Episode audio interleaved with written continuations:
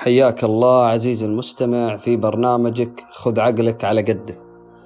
آه، في البداية نعتذر عن الانقطاع تقريبا شهر أو شهر ونص وكان السبب أنه من الله علي سبحانه وتعالى وبفضله وأصبت بفيروس كورونا ممكن تشوف أني أبالغ أو أتفائل لكن فعلا أني كنت من المحظوظين القلائل اللي أصيبوا وتشافوا من فيروس كورونا وسبب إني أعتبر إنه هذا الشيء فضل إنه الجميع تقريبا الجميع صابه خوف أو صابه قلق من آه، كثافة الأخبار في وسائل الإعلام أو حتى الاستيكرات الموزعة وحتى الإجراءات الاحترازية اللي تسبب للأسف وسواس قهري ورهاب وقلق للجميع.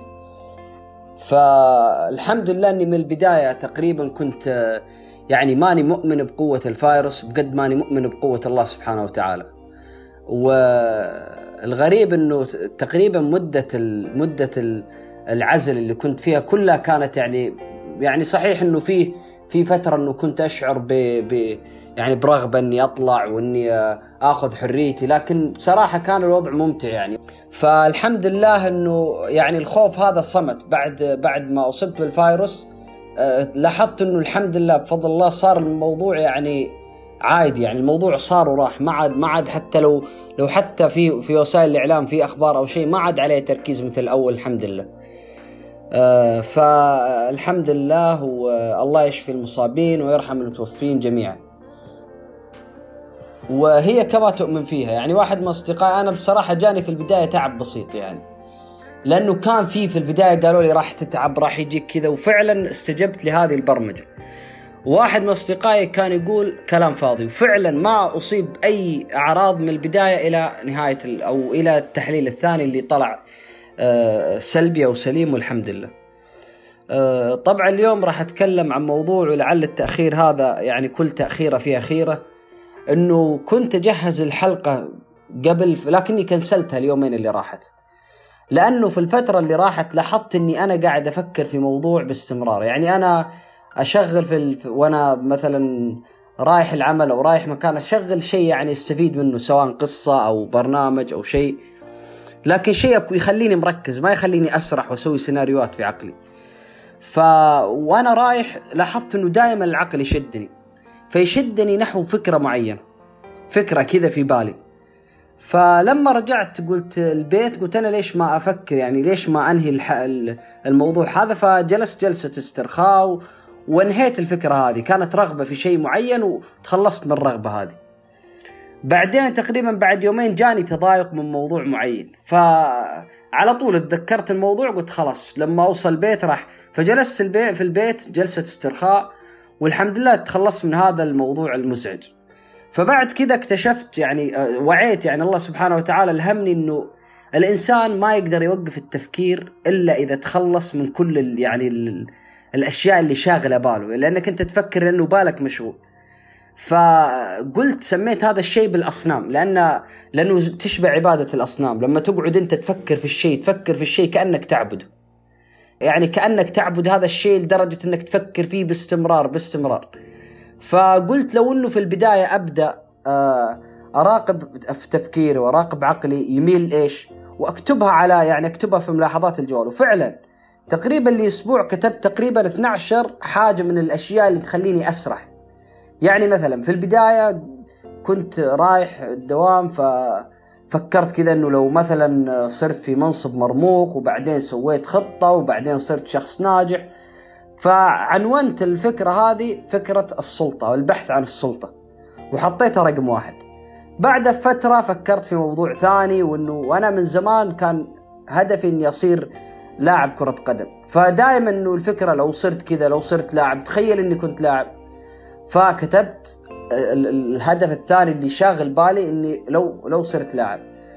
فالهدف الثالث والرابع وبعضها مخاوف بعضها إزعاجات بعضها مشاكل مع ناس بعضها رغبات.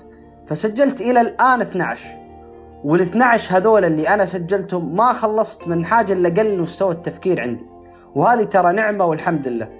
يعني مثلا لو أنت مثلا كثير التفكير والتفكير يكثر دائما في الأشياء اللي تعودت. يعني لازم تعرف في بدايه التفكير متى يجيك. يجيك التفكير في الأشياء اللي اعتدت على فعلها ما يجيك مع الأشياء الجديدة. يعني على سبيل المثال لو أنت كل يوم تروح العمل وتسمع أغاني كل يوم راح تفكر. لأنك لا واعي إلا إذا كنت واعي مركز يعني. فالشيء اللي خلاني اتكلم عن عن آه، سميتها عبادة الأصنام الذهنية أو أو التعلق بالأصنام الذهنية لأن بعض الناس يتحرج من موضوع عبادة أصنام. فالتعلق بالأصنام الذهنية أو التعلق بالسيناريوهات العقلية. فأنا يعني أقترح عليك إنه خلال الفترة القادمة مو لازم مو لازم منك يعني توقف تفكير. يعني هو حاول بقد ما تقدر وشيء حلو إنك لو وقفت تفكير.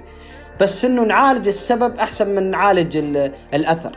يعني نعالج الشيء اللي مسبب هذه المشكلة. يعني بدل ما نروح نقطع في الأغصان ونقطع في أوراق الشجر نشيل جذور من من أصله وخلاص. ما راح ينمو الشجر هذا. فالفكرة إنه في الأسبوع القادم أو الأسبوعين القادمة وأنت ماشي في السيارة أبغاك تركز أبغاك تعرف الشيء اللي شاغل بالك. مثلا رحت مشيت في الس... أبغاك الأشياء اللي تغوص فيها. مثلا ماشي في طريقك وفي في, في, في أي مكان مثلا أو جالس تسمع أغاني المهم تكون سرحان.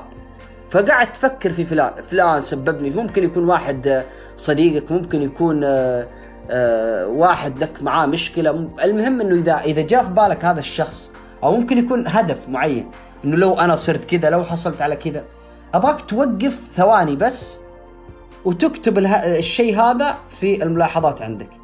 يعني مثلا لو كنت فكرت إنك ما شاء الله صار عندك ملايين وصرت ثري وصرت فأبغاك توقف وتكتب الشيء هذا في الملاحظات. مثلا تكتب الغنى أو المال أو الفلوس. أنت الآن عرفت في شيء من الأشياء مانع سلامك الداخلي. هذا شيء مرة حلو إنك تعرف. راح نتعلم في الب... بعدين كيف راح نتخلص بإذن الله من من هذه الأشياء. بس في البداية لازم تعرفها.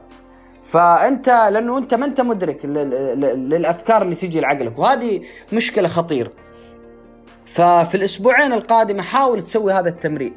اعرف الشيء اللي شاغل بالك. ابغاك تعرف الشيء اللي شاغل بالك سواء كان الشيء اللي شاغل بالك فلوس أو الشيء اللي شاغل بالك آه، آه، مشاكل أسرية أو الشيء اللي شاغل بالك آه، مشاكل دراسية أو الشيء ايا كان اللي شاغل بالك أبغاك خلال الأسبوعين الجاية وأنا برضو معاك إنه نبقى يعني نستمر في مراقبة الأشياء اللي شاغلة بالنا ونسجلها. لأنه هذه هي أصنامنا. هذه هي الأشياء اللي مسوية بلوك بيننا وبين السلام الداخلي. كان هذا موضوع حلقتنا اليوم اللي ما كان ما له عنوان مناسب آه، لكن آه، أحب أسميه إنه اعرف الشيء اللي يشغل بالك أو اعرف الشيء اللي يمنعك عن السلام الداخلي. أتمنى تكونوا استفدتوا. والقاكم في الحلقات القادمة بإذن الله.